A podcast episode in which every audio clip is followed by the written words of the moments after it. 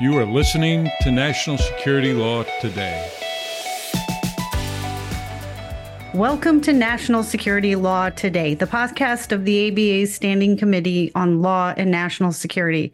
I'm joined today by friend of the cast, committee member, former chair of the committee, and lawyer basically for every important agency in the government at some point in his career, Mr. Harvey Rishikof. Originally from Canada, we're not going to hold that against him. How you doing? Thank you so much, Lisa. First, I want to thank you for the extraordinary job that you do in this podcast. I remember when you came to us and said, I have this idea. I think we have to be more relevant to the audience that is now part of the emerging national security law community. And us old fogies didn't know what a podcast was, couldn't spell podcast. and now you've created uh, what I think is one of the jewels in the crown of the Standing Committee on Law and National Security. As Other than yourself, of course. Well, you one of the jewels and crowns. well, I, am more of a faux jewel. You're a true jewel. And we, That's very sweet.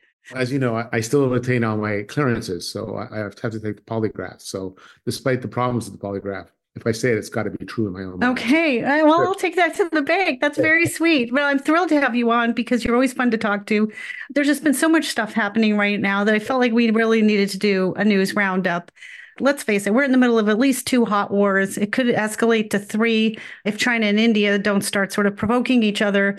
And the Middle East is is just a disaster. Let's talk for a minute about the International Court of Justice, which is now opined on Israel's actions in Gaza. We know, and we've done an entire podcast, which we're going to hyperlink with friend of the cast, Brian Egan, on the Rome Statute and the International Criminal Court of Justice. This past month, South Africa, of all countries, who apparently is a signatory to the Rome Statute, and they brought basically a genocide case. Is that right, Harvey? Against Israel. You know, after some period of time, apparently the ICJ issued a 44 page opinion. So let's start from the beginning. Why South Africa? I think that's one of the questions that many people are asking. Why did not one of the more traditional states that have been historically not aligned with Israel or stand quite strongly for the question of international humanitarian law. Why were they not the moving party for the application? And I think part of the issue is that we clearly in the United States are supporting Israel. And the idea of bringing this cause of action would cause some concern amongst the American support of where we are and have historically, since Truman, been supporters of the state of Israel. South Africa, as we all know, has had its own complicated past vis a vis racial issues and apartheid. And there is also been an historic relationship of South Africa with certain parts of Israel. And so I think it's one of those intriguing international questions. But in the end, they did move the court. And as the opinion reflects, they are sustaining the case because the Israeli response to the application by the South Africans was that they had two responses to the actual move in the act. The first was they wanted to reject the jurisdiction of the court. Their view is that the court should not have jurisdiction under the statutes and the um, statute being the Rome statute, right?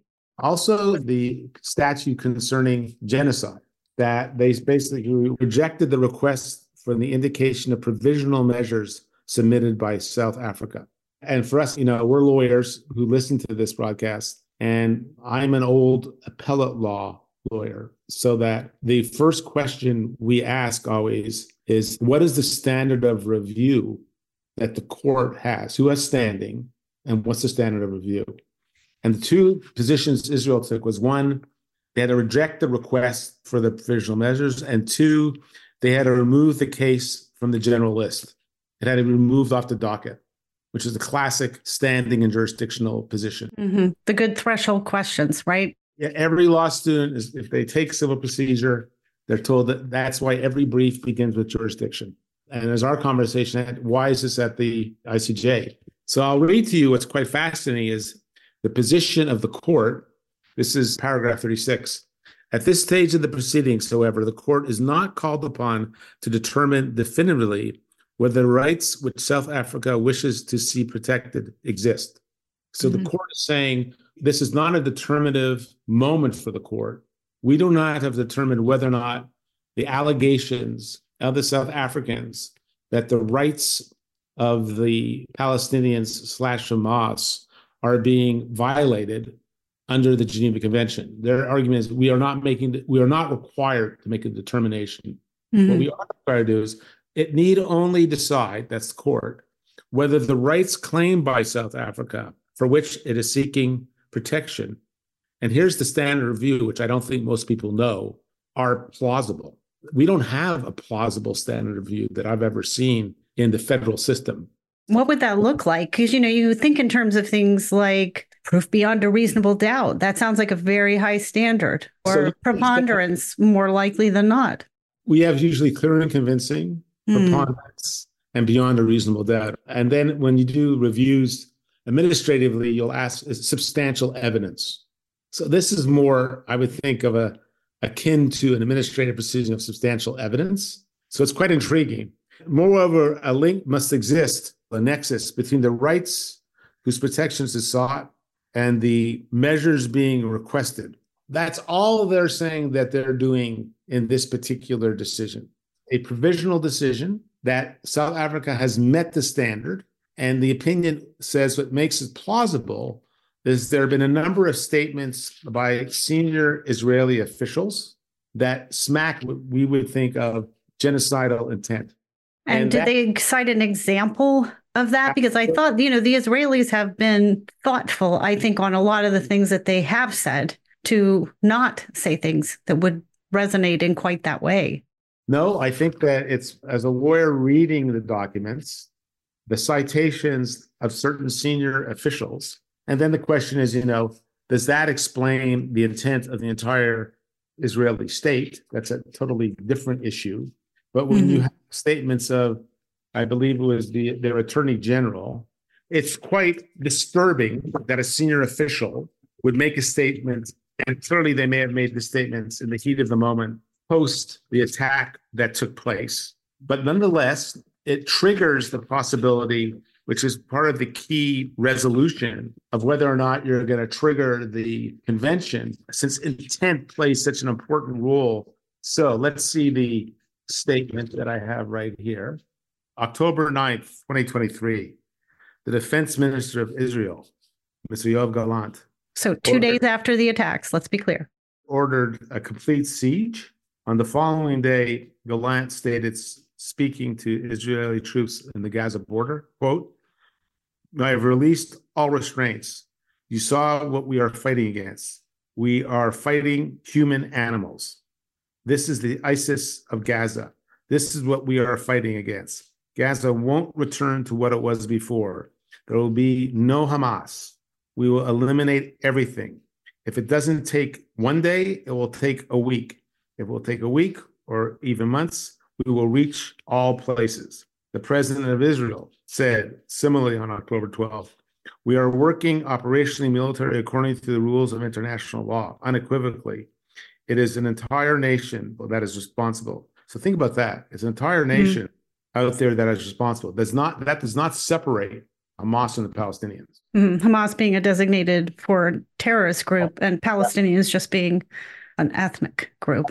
The implication, which I think is an implication that has been articulated periodically, occasionally by Netanyahu, is that this could not take place. Hamas could not exist without the support of the Palestinian people. Mm. The hmm. Palestinians have to know this extensive tunnel work. They have to know what's going on. And uh, we would call it Israel's position there is collective guilt with very harsh language, is where the court is seeing the potential of an intent of a genocidal approach.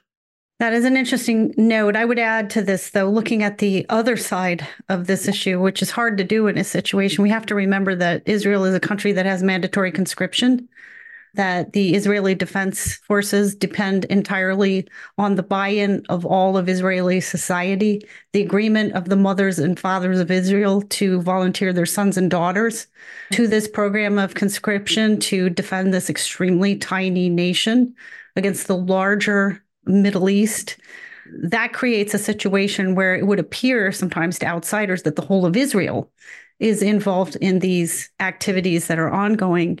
And it's always unfortunate to hear anyone sort of cast widely a statement blaming such a large group of people for involvement. And just because somebody knew about the tunnels, I guess, Harvey, my question is, what does that really do? If you can't work in a place like in Iraq, right? You couldn't have a job or become a lawyer or a doctor, have a license to practice medicine unless you joined the Baath Party. Mm-hmm. And you may have hated the Baath Party, and most people did but that was the only way to ply your craft or to practice your profession. And there really wasn't any other way to survive well, in that society. What I would say is that there's an evolution in understanding the law of war and the relationship of civilian populations to the armed forces. If we go back to antiquity, the Romans, the Greeks, the theory was when you lost the war, the goal was to gather the men, kill many of them, take the women, rape them, and make them citizens of your own state. So the idea of, of the modern idea of prisoners of war, how you separate a population from the individuals who are part of the armed response, really begins in the American Civil War. It's really Order 100, in which Lincoln puts forward this concept that the goal is that eventually we're going to defeat the South. And if we're going to defeat the South and we want them to join the North, we have to fight in a way and treat individuals with a sense of appropriate chivalry to allow them to rejoin the Union in a manner that will, will not have guerrilla movements for the entire time when the war, quote, ends. So mm. many people think Lee's statement of the war's over, boys, is one of the most dramatic moments because it tells his the army of the South they should lay down their arms and join the North.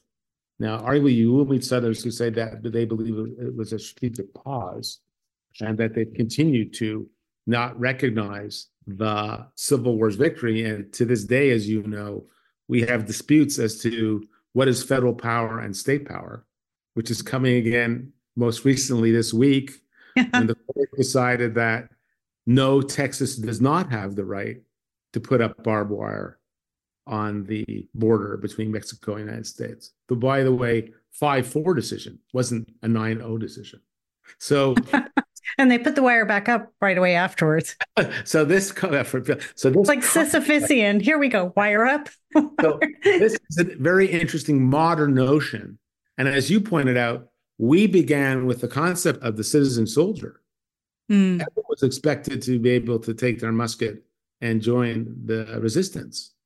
We've separated the military as a professional group that is distinct from civilian society in order for us to create these issues that you're saying that it makes you feel uncomfortable that a state would hold the population accountable for activities that take place. Now, this issue of the relationship of Hamas to Pal- the Palestinians is when those statements that I read, that collapses that distinction as opposed to maintains the distinction, which is the modern notion we have for the Geneva Conventions and our statutes under international humanitarian law.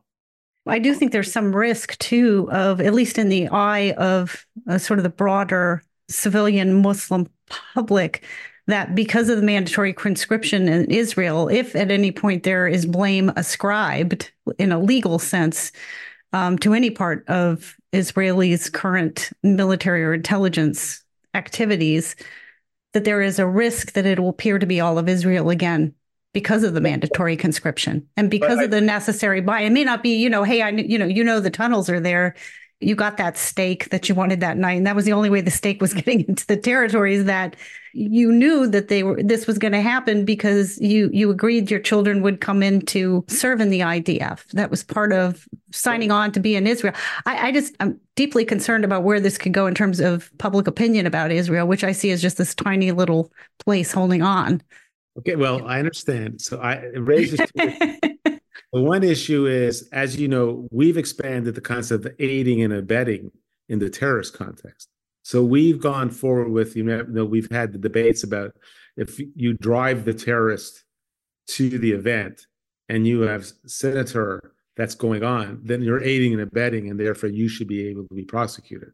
If you are not aware of the person's intent, therefore you can argue that you weren't part of that conspiracy. But we've expanded the notion of aiding and abetting in the terrorist context post 9 11. The other issue. Well, is, it sounds like driving the bank robber to the bank, Harvey. right. But the other issue is is that statements made by the Israelis and even uh, reflected in the opinion is the Israeli position is we're not saying bad things are not happening. What we're saying is the appropriate legal framework should be either international humanitarian law or the legal framework should be criminal law. We do not think we should be using the Convention Against Genocide that we as a state and actor are committing genocide. That's the distinction.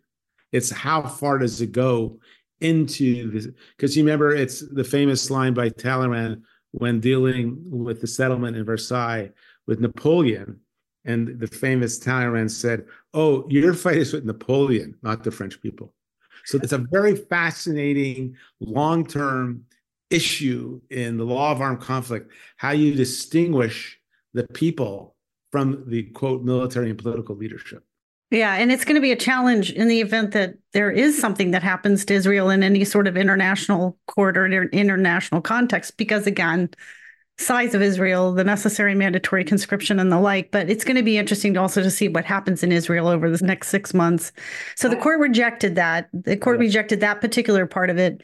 Another feature of the case was that the South Africans actually asked the court to order a ceasefire. Now, I don't even know what authority the international court would have to order a ceasefire. I mean, this seems to me a, a, bit strange. What was your reaction to that? So I think there, when you read the decisions, which were, you know, there's 17 judges. And what's also distinguished about the 17 judges, of the recommendations, provisional recommendations, some of the votes are 17 to 2, and some are 16 to 1. And I can go through a little bit of the conversation. Why that's significant to me Justice Barak, the most famous Israeli Supreme Court justices, and as fate would have it, actually, I took a class with him in Cambridge years and years ago with Alan Dershowitz, and it was pretty clear that I will say this for the record. Barak was clearly just a lot smarter than Dershowitz. There's just no question about it. And we asked Dershowitz to stop talking in class and let Barak speak because it was clear we're going to learn a lot. Dershowitz would beg to differ. oh, yes. He, he was very upset with me. And I said, I'm not just speaking for myself, I'm actually speaking on behalf of the class. The issues where Barak voted with non in dissent is the state of Israel should take all measures within its power to prevent and punish the direct and public incitement to commit genocide in relation to members of the Palestinian group in the Gaza Strip Barak agrees with that. Barak also agrees with the decision, provisional decision.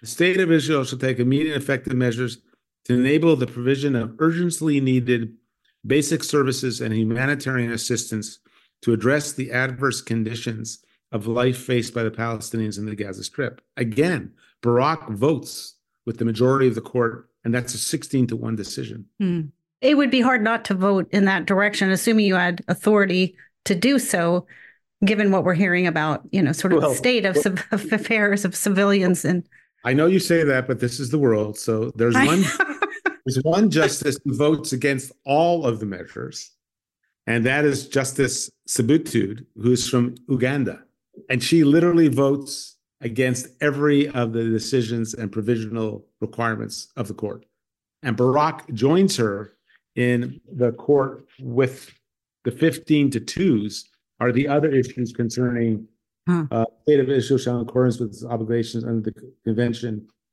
take all measures within its power to prevent the commission of all acts within the scope of Article 2, which is the Genocide Convention, of this convention in particular. So he doesn't want to be on board Justice Barak's position, where it assumes that it's being assumed that genocide is taking place which that implies you assume something's going on. When you parse the decision this way, you really see some fascinating nuances in the opinion. That's interesting. I think if you're a young lawyer and you're interested in this sort of international criminal law, genocide, and the like, these are the kinds of things you should be reading. And I think what you're saying, and I think is often the case when you look at any sort of, I'll call them appellate rulings, especially if you have, you know, like three judges on a particular panel you begin to understand a lot about the judges themselves and sort of their Weltanschauung. And I think it's a good idea to read these things closely when you can, especially yeah. when you have time.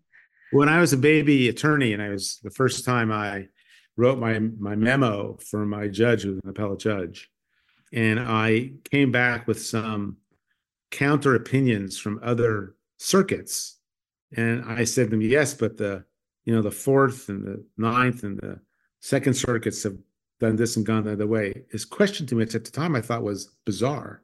His question to me at the time was, Well, Harvey, I'm not really care about that.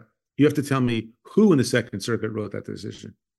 You have to tell me who in the Ninth wrote it. And he, as an appellate judge, had clearly more respect for certain jurists than others. And he wanted to know. So from then on, we always had to say, this is the judge who wrote the opinion. And these were the judges that went along with the opinion. And this is who wrote the dissent. And I must confess, as I've gotten older, I began to see the wisdom of really looking at who is the actual author of the opinion before I will blindly follow it as great law that is an important thing to know. And also, sometimes there are sort of different ways to approach these judges and any arguments you might make before them, or it helps you anticipate what you might expect. Let's pivot away from sort of the okay. grim state of affairs in Gaza, which is utterly disheartening right now, Let's move on to something else. Let's look at the sort of slush bucket of weekly China news because, you know, it's just every single day there's some major thing out of China that would impact some area of national security law. Let's just start with the basics. So the House has a standing committee right now on China a lot of really, really smart lawyers working over there right now. Some of them, uh, people that I know, tremendous respect for them. They have just introduced some legislation that would restrict federal funding for medical providers who share genetic information with one of the big Chinese companies that are believed, you know, under China's various statutes of sharing information directly with China's intelligence services. You know, somebody listening to this might say, well, so what? If it's anonymized genetic material, what could they do with it? There are a lot of things that they could do with it. What do you think are some of I picked something that was a little off the regular thing that we talk about to kind of discuss what areas of national security law something like this might touch. So if you remember, we had our annual review this year.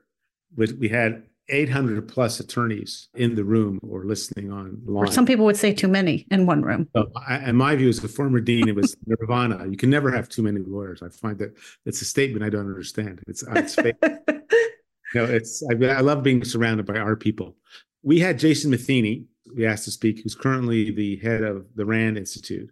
And before that, his last job was he had ran IARPA, and he had been involved in OSTP, the Office of Science and Technology Policy for the President. And we asked them, what is an area of national security law that you bump into lawyers and they don't know enough about it? And you think we should be thinking more about that issue and educating them and taking courses. And his answer, which I think stunned the room, was biotechnology. And he basically articulated the theory that there are two phenomena taking place sort of in the, in our world. One is the evolution of AI, and the other is the incredible breakthroughs in biotechnology. Yeah, I have an intern who's going to love to hear this right now well, because this I is think, his area of expertise. Well, the intern is very clever. It's like this is like the plastic, this yeah. is like the plastic speech in the graduate. So if you, for those of you who don't know, yeah, so right? just just Google graduate speech and plastics, and you'll understand this. So I got one word for you: yeah. plastics. That's exactly. So the, the issue is cross of that biological and biotechnology and information is going to be where there's going to be a revolution in biological sciences, and it will be part of the AI revolution. Ever unlocks those mysteries and can find the without cure. releasing a deadly pandemic at the same time. I'm sorry, go uh, ahead. Yes, that Jason was worried about the deadly pandemic side. He was a little bit worried about how you can re-engineer and sort of re-engineer this. And since this listening group 20 years ago, if we would have someone would have told me there's something going to be called COVID, and then it's going to shut down the world. for two years, I would have laughed. And then when I was a dean at the National War College, we had a war game about a COVID like pandemic. And when yeah. we brought it to the Pentagon, they thought it was, well, what a fascinating intellectual exercise. a uh, thought exercise. but we don't really care. It's not going to be a military. We uh-huh, don't care. Uh-huh. They never read Barry's book, right? The Great Pandemic. No, that had not been on the official, I think, general's reading, admiral and general's reading list. So as a result, this thought of why we should be concerned about that, because in the end, the data information that the Chinese are scooping up is going to help determine where we're going to go in that area, and then it's going to be for those of you who do private practice, the holiest of holies, who will get the patents well, let's let's talk for a second. So let's look at CFIUS. Okay, for example, you know, one of the interesting things is I think if you know if somebody came in a Chinese corporation and tried to buy a company that was taking information regarding uh, genetic information regarding the United States citizens, I'll tell you first of all, why would that be so valuable? Because we're an incredibly diverse country. We're not all Chinese. We're not all anything. We're everything. So that would be a lot of information about the global population just because you came to a country so open and possessing of all these various people with all this different kind of genetic material, really from all over the globe. So we would certainly try to block that if we felt that it was being used for some sort of national security advantage or, you know, something like that. We would surely try to run interference, right? Well, yeah. Well, as fate would have it, because I lead such a fascinating life, uh, earlier today, I was talking to one of, I guess, the chairs of the American Bar Association Medical Health Committee. And like we have our annual convention, they have their annual convention of health law. And in the conversation I raised with who you know, I said, Well, I'm kind of shocked that you're not going to have a, a ransomware panel because, you know, the hospitals have some of the worst IT protections that exists of any major institution in the country. I said, I'm sort of stunned by that. And then we raised this issue of IT and biotechnology. And of course, OSTP is on this like a laser. This is one of their huge fears. Who's going to control the medical breakthrough world? You need the data. If you have the data, then you get the patents. And then all of a sudden, we're playing catch up because mm. of the breakthroughs it's quite fascinating when you look at what's generating real income in our economic competition with the Chinese. The Chinese can't do that kind of thing with genetic material because their society has less diversity. There's not one monolithic China, but I meant in terms of having access to all of this different DNA from across the globe, they certainly can't just get it from inside of China. And so we would be a sort of a brass ring, a really great thing to get a hold of yes. in terms of our because as you know, data is the new oil, is the common statement. Has the most data, who can then use these algorithms and can train their AI, that's who's going to help define the 21st century.